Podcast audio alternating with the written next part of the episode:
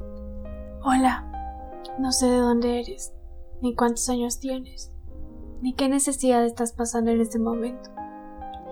Pero sé que Dios quiere hacer algo grande en tu vida y tiene ese propósito que tal vez ya te habían dicho o aún no sabías.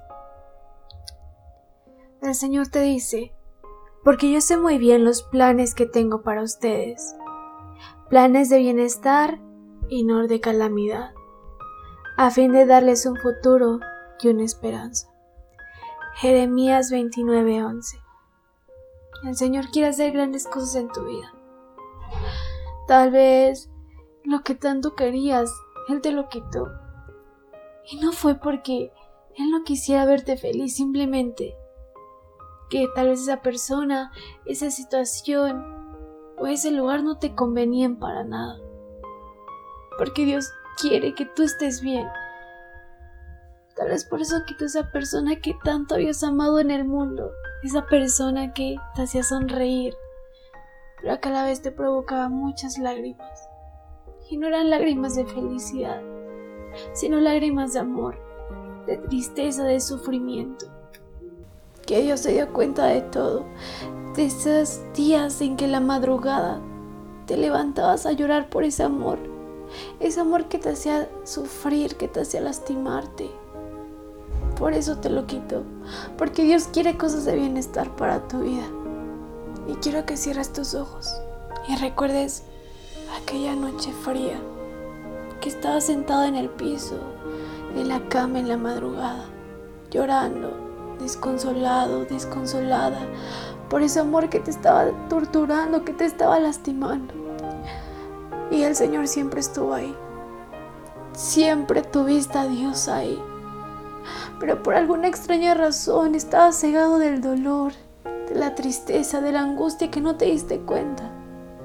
También Dios estuvo ahí el día que en la escuela te fue muy mal.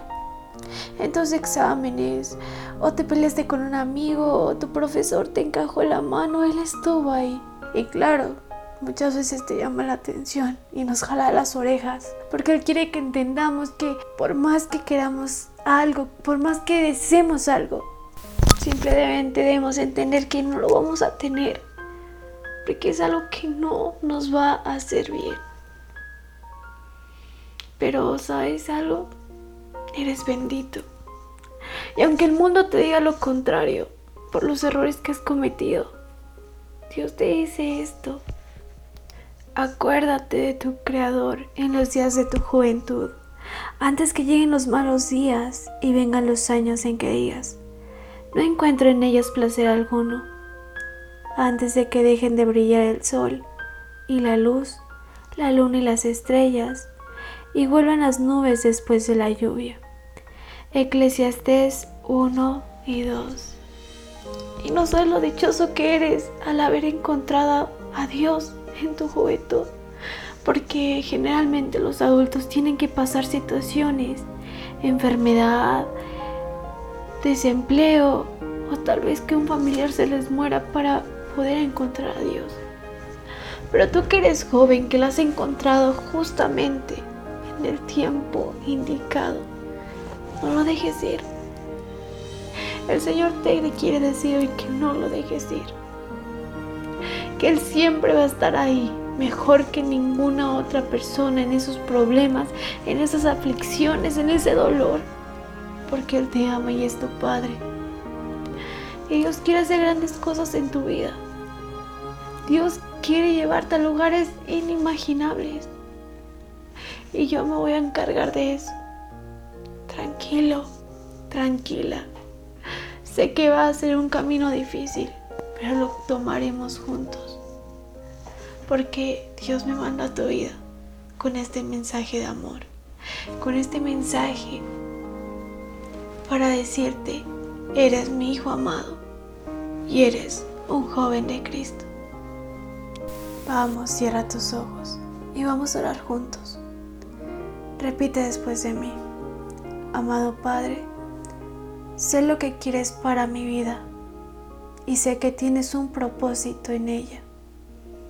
Yo te pido en esta tarde que tú quites todas esas personas esas situaciones o todas aquellas cosas que yo hacía que me estaban alejando de ti. Porque yo quiero ser un joven triunfador, un joven verdadero en Cristo.